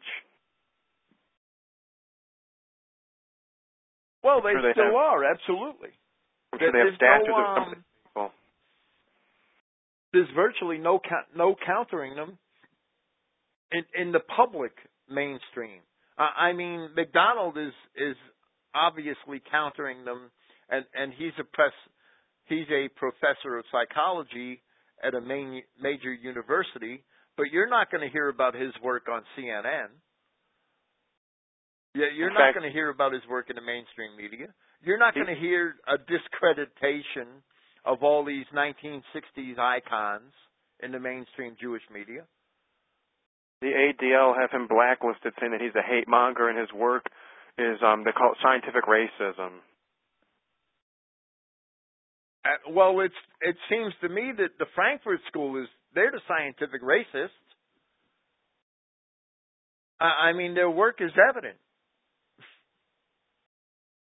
They have psychologically disarmed us so that in the minds, in the eyes of most of our people, defending ourselves as a race is no longer legitimate, valid, and moral. Well, well, that's because people can't see the A D L for what it really is. The A D L is just a, um, it, it's the public relations unit for history's longest-running crime gang, hmm. the Jews. They're history's longest-running crime ring. And the A D L is their P R unit. The A D L will defend them at every turn. And, and it doesn't matter what the crime is. The A D L is going to defend them. Hmm. So the Jew is always innocent. The Goyim is always guilty. Absolutely. Doesn't the Talmud teach that if a Jew harms a Goyim, there shall be no punishment? Well, the A D L is the, the, the um, yeah, right. It's the public relations enforcement branch for the Talmudists. That, that's history's longest-running crime ring. That's who I'm talking about. The Jews, the, the, the satanic Edomite Jew. And, and the Talmud is their crime manual, and the A D L is their, their P R front. All right. Shall we continue reading from the Culture of Critique, or shall we go back to Wheatland? Well, we should probably go back to Wheatland and, and try to get through that tonight. I mean, the whole thing's only thirty-two hundred words, but we're only about halfway there. All right. Wheatland presents evidence that the Institute separated themselves from Fromm because of his revisionist views on psychoanalysis. Nevertheless, the separation was more tactical than real. Isn't this very common in Jewish thought or in Absolutely. Jewish circles? They've separated themselves from the Soviet Union by erroneously and fictitiously claiming that the Soviet Union became anti-Semitic in the sixties or seventies, or that Stalin purged some Jews, so therefore the Jews have no responsibility for the crimes of the Soviet Union. And I think that was just posturing. They and, accused and, Stalin of being an anti-Semite, and he was a Jew. Absolutely. And he was married to Jews. Hmm. And, and they have it, they have the idea that Stalin was an anti-Semite has so permeated Western society through the media that even nationalists tell me I'm crazy when I try to explain to them that Stalin was a Jew. Mm. That so they're they're all brainwashed. But they're the same clowns that would believe that Hitler was a Jew, would deny Stalin was a Jew, and, and the exact opposite is true. Both Fromm and his former Frankfurt colleagues developed a similar intellectual rationale for radical individualism among whites, mainly because they viewed it as effective in combating anti-Semitism. Prototypical individualists such as libertarians are much less prone to enmeshing themselves in cohesive groups, especially mass movements of ethnic defense. They have no allegiance to their race, their culture, or even their family. The following is a famous passage from Fromm's Escape from Freedom, nineteen forty-one. There is only one possible, productive solution for the relationship of individualized man with the world, his active solidarity with all men in his spontaneous activity, love, and work, which unite him again with the world, not by primary ties such as family, religion, ethnic group, and race, but as free and independent individual. However, if the economic, social, and political conditions do not offer a basis for the realization of individuality in the sense just mentioned, while at the same time people have lost those ties which gave them security, this lag makes freedom an unbearable burden. It then becomes identical, without doubt, with a kind of life which lacks meaning and direction. Powerful tendencies arise to escape from this kind of freedom into submission or some kind of relationship to man and the world, which promises relief from uncertainty, even if it deprives the individual of its freedom. Erich Fromm, Escape from Freedom. In other words, psychologically healthy people have no psychological ties to anything except their active solidarity with all of humanity. This lack of ethnic commitment is what defines freedom. So essentially, freedom for a Jew is, the, as you've said before, freedom to be a pervert, and liberation for a Jew is liberation from those values which will keep you safe. Absolutely. And, and that's why freedom for, for, for a Jew means, means being able to strut down Fifth Avenue wearing a song. mm-hmm. and, and engaging in homosexual activity in public. And I've seen things like that in public before. Yeah, and ninety-nine percent of the time they're Jews or, or people goaded by the Jews into doing stuff like that. And they think that somehow they've empowered themselves by debasing themselves. Absolutely. Fromm never saw any contradictions between this philosophy and his own strong Jewish identification. Of course not. Fromm derived from an Orthodox Jewish religious background. Well, well MacDonald, let me, let me make the mistake that MacDonald actually believes, you know, he's an evolutionist. He's not a Christian. And, and he has the Jewish behavior down, and, and he knows it exactly, but he actually believes that they are the people of the Old Testament and, and that they are, you know, that that the Old Testament teaches righteousness, and, and the Jews believe the Old Testament. He he actually he he understands the Talmud to a degree, but he thinks that the Jews actually follow the religion of the Old Testament. Hmm. That's a great that's a great mistake. But other than that, it seems his work is solid. Yeah, well, he's not a historian and, and he's not a theologian, but from a totally blind aspect, his work concerning Jew, Jewish psychology. And, and and what the Jews have done to our society through the abuse of their so-called sciences, his work is very solid. All right. Fromm derived from an Orthodox Jewish religious background and was actively involved in promoting Jewish religion and culture in his twenties. Like many secular Jews on the left, Fromm's view of Judaism was that it was a set of ethical humanistic beliefs. Indeed, it is common to assert that his view of Judaism had a strong influence on his humanistic psychology. Obviously, such a view of Judaism ignores the strong Jewish emphasis on identifying with an ethnically based in-group and all that that entails in terms of between-group conflict, rather than with humanity as a whole. It also ignores the notorious moral particularism, is it good for the Jews, that is so characteristic of Judaism. In any case, although he later distanced himself from Judaism, it is reported that Fromm never tired of singing Hasidic songs or studying scripture. One suspects that whatever Fromm's public pronouncements, his identification with Judaism was quite a bit stronger than his identification with humanity. And don't the Jews always claim to identify with and associate with, and somehow they, they feel the pain of the poor oppressed black man in Africa or the Mestizos in Central America, yet they always simply use these people to undermine our civilization and then they discard them? Well, right, and that's why, you know, I, I, I, had, I had cited this paper by this Catholic Uh, on the Frankfurt School when we began tonight, and, and he mentioned eleven of their goals, and goal number one was the creation of racism offenses.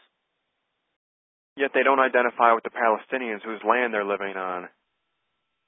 And, and, and the, you know, apartheid is fine in, in Palestine, mm-hmm. but it's evil in white lands.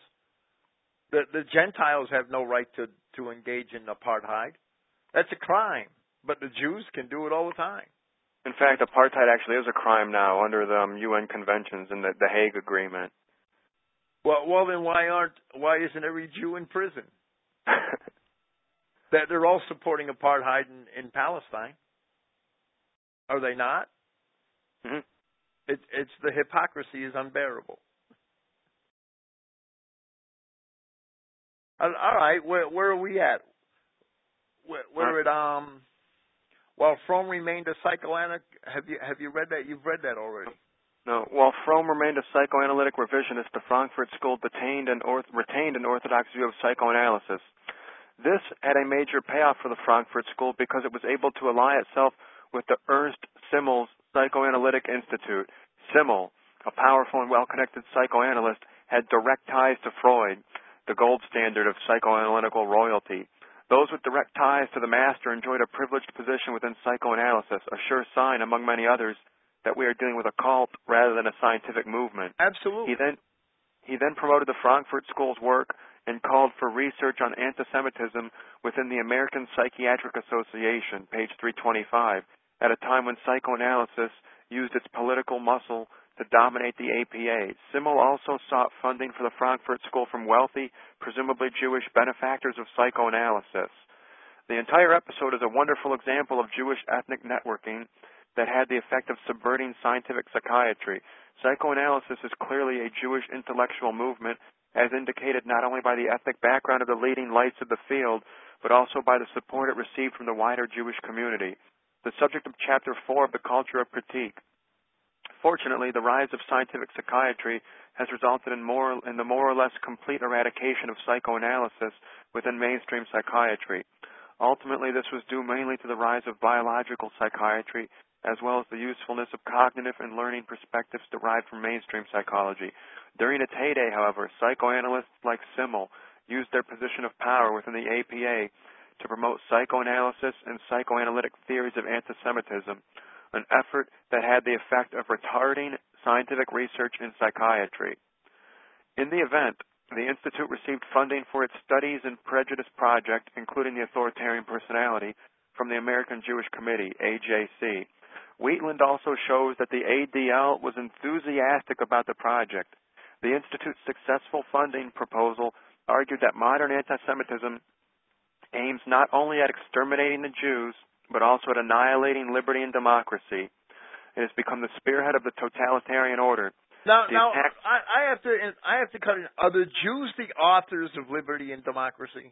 How many Jews signed the Declaration of Independence? I don't think I saw any. That's just incredible. It's it's incredible. It's incre- They pervert everything. They uh, think I'm that sorry, they're. Go on.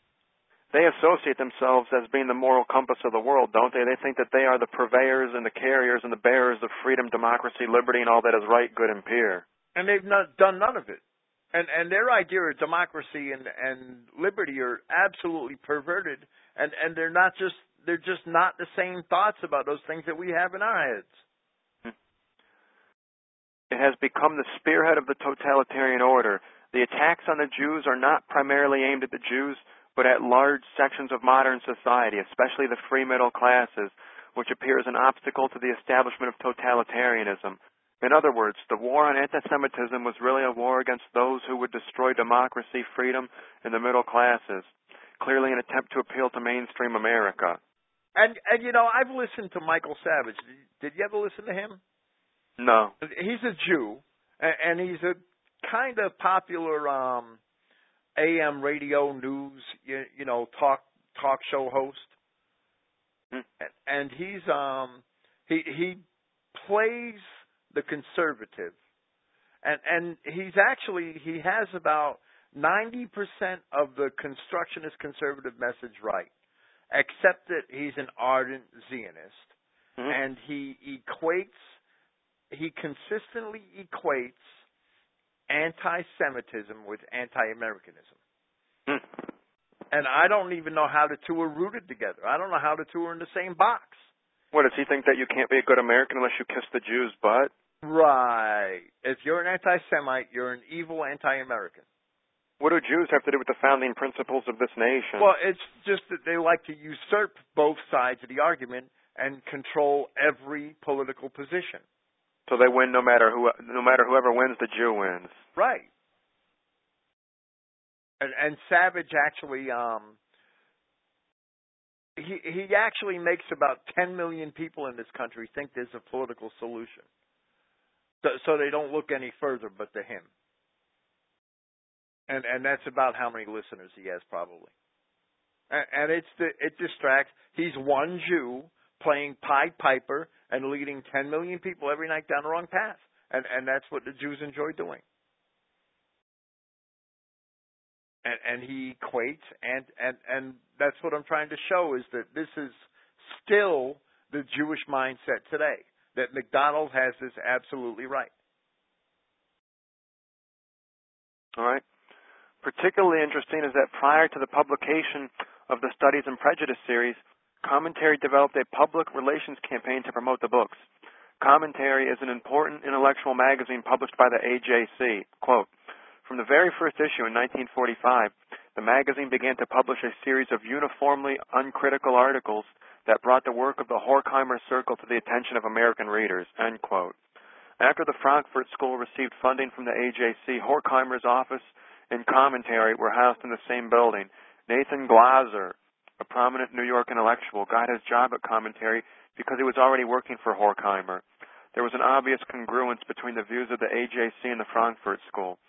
Rather than simply fulfilling Jewish aims that had been dramatically highlighted by the Holocaust, the Studies in Prejudice series was envisioned to be a broader contribution to American society and culture, efforts consistent with the A J C's desire to promote pluralism in, excuse me, and Jewish cultural interests within the United States.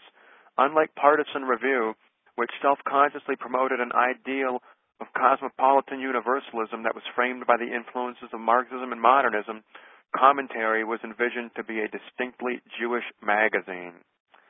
Indeed, despite a carefully crafted public image of Commentary as completely independent of the A J C, in fact, its autonomy may have been more of an illusion than a reality. That's a quote from page one fifty-five.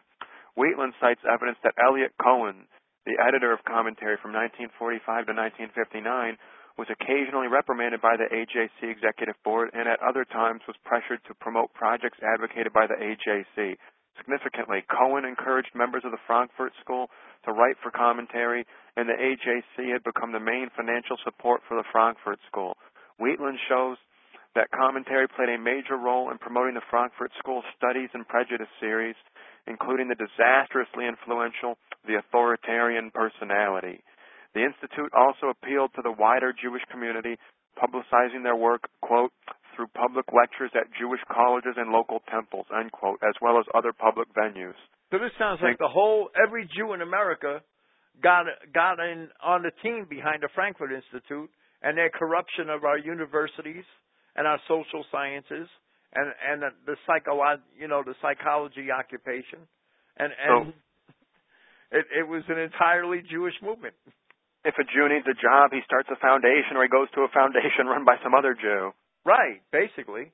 But but it it really makes it, you know, every Jew in the country got on the team at the Frankfurt School to corrupt Christian society. Hmm. And, and I'm exaggerating a little, but I mean the American Jewish Committee it, is basically a, um, you know, it's a fundraising vehicle for Jewish interests. Absolutely. An example of Frankfurt School writing and Commentary is Leo Lowenthal's nineteen forty-seven article on Heinrich Heine, a nineteenth century Jewish po poet who converted to Christianity early in his career but later renounced his conversion. Isn't that isn't that touching? He converted but then he renounced it. Well, he's an honest Jew almost, because usually they never renounce it; they just corrupt it. Mm-hmm. Heine's religion is interesting because of Wheatland, as Wheatland notes. It reflects not only Heine, Heine's attitude, but also the attitudes of the New York intellectuals and other members of the Frankfurt School. Heine, quote, sacrificed his Jewish traditions in order to embrace the same idea of cosmopolitanism embodied by the Enlightenment and the French Revolution that the Frankfurt School and the pre-war writers for Partisan Review adopted. For both groups, the Frankfurt School and the New York intellectuals, Marxism embodied the yearning for a repaired and redeemed humanity, a world in which racial prejudice and socioeconomic injustice were overcome, end quote. So that Jews can have our daughters. Eventually, however, Heine and Lowenthal and the other Frankfurters and New York intellectuals abandoned the Enlightenment and reverted to Jewish patriotism. Heine wrote that, my preference for Greece has declined. I see now that the Greeks were merely handsome youths, while the Jews were and still are grown men, mighty, indomitable men. Despite eighteen centuries of persecution and misery, I have learned to rate them at their true value. Lowenthal con concurred. Judaism was, quote, a tradition that need not be transcended in the name of loftier ideals, end quote. I wonder why he only trans he only um, counts back Jewish persecution eighteen centuries from, from the nineteen hundreds. It began with the Romans. Uh, well, I, I, I guess it, it It, that's not really true, but that's what he's claiming. He, he's certainly not including the Babylonian or Assyrian captivity, but then yeah, again... Yeah, I'm thinking that if he wanted to uphold his false Jewish identity, that, that he should go back a little further in eighteen centuries. That's what I'm thinking. Well, one would think he'd say at least twenty-six to twenty-eight hundred years.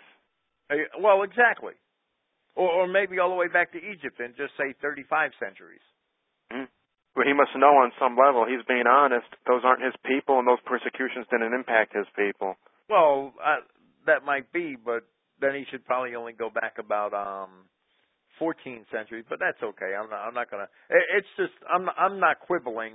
Uh, I'm just trying to show that it's basically um, – there's an element of hypocrisy there also.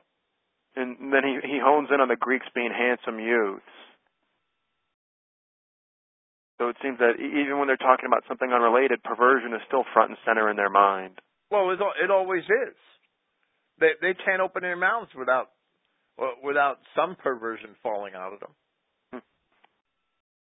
In other words, Jews could advocate cosmopolitan universalism for whites while at the same time retaining their own Jewish identity.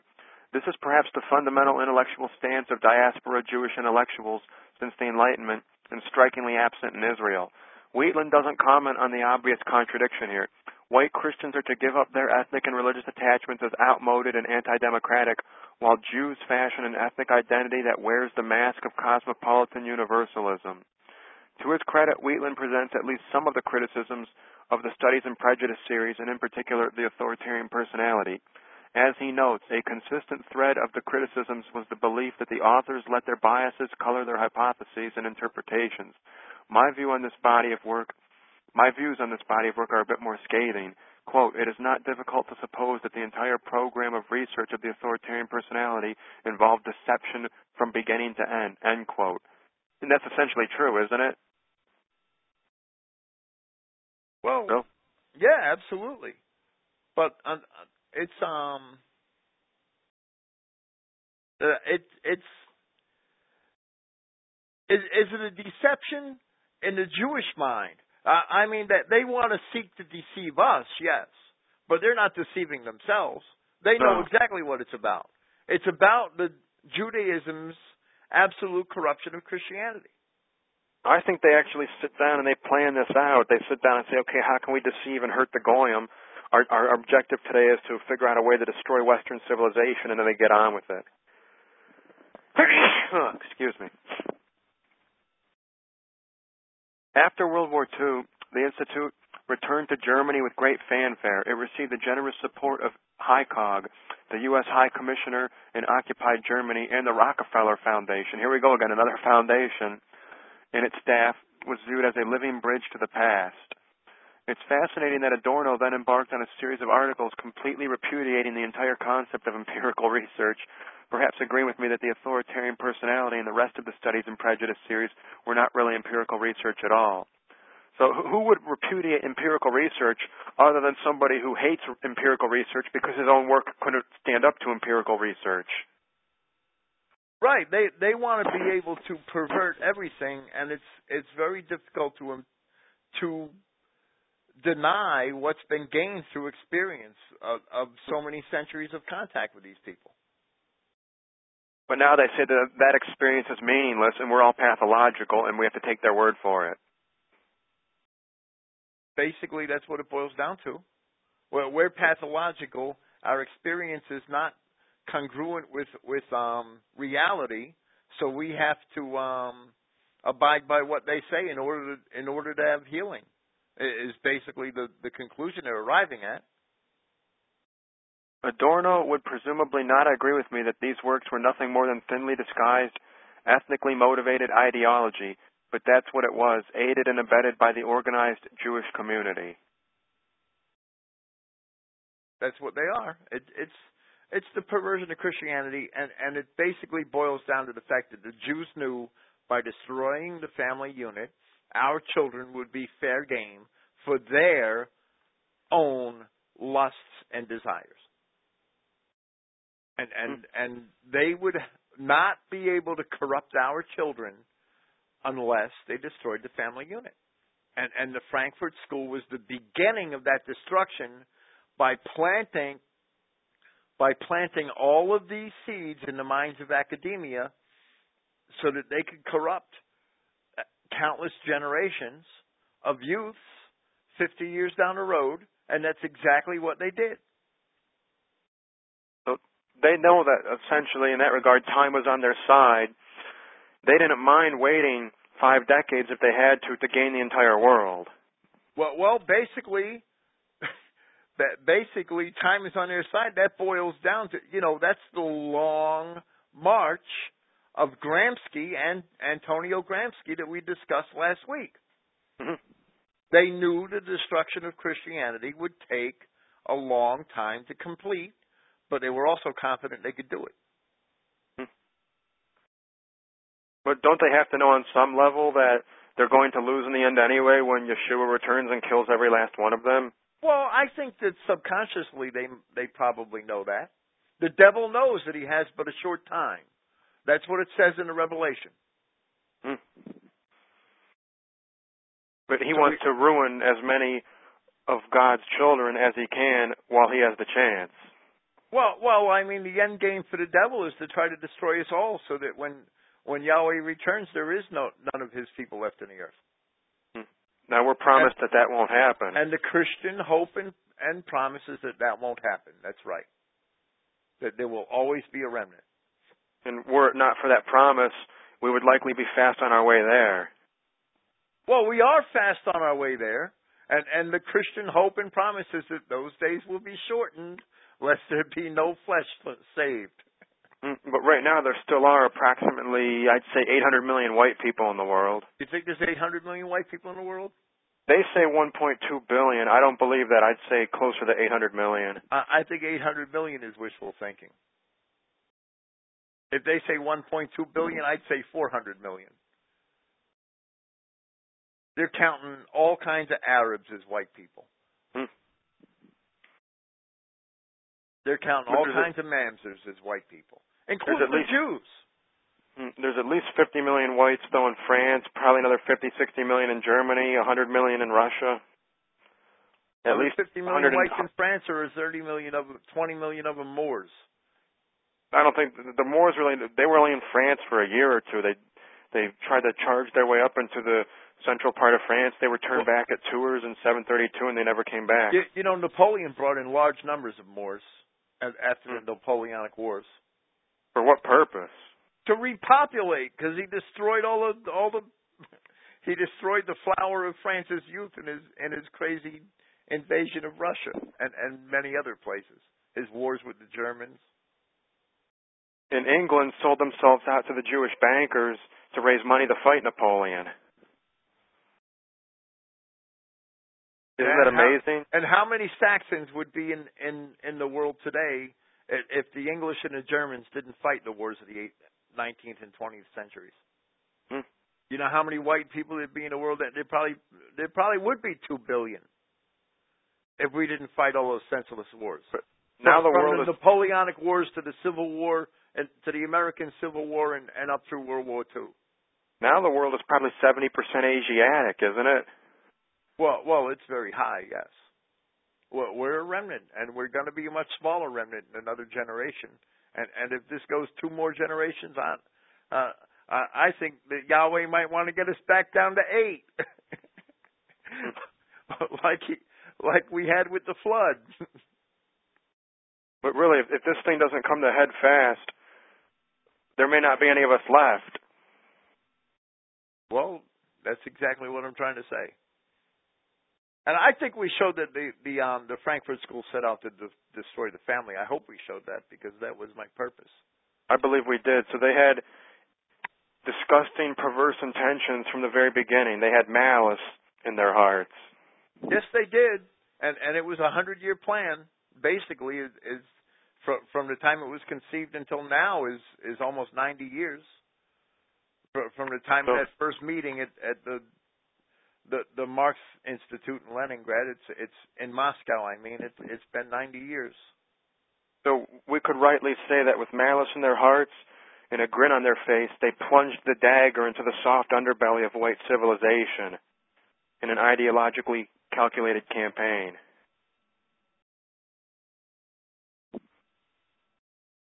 Okay, what are we going to talk about next week?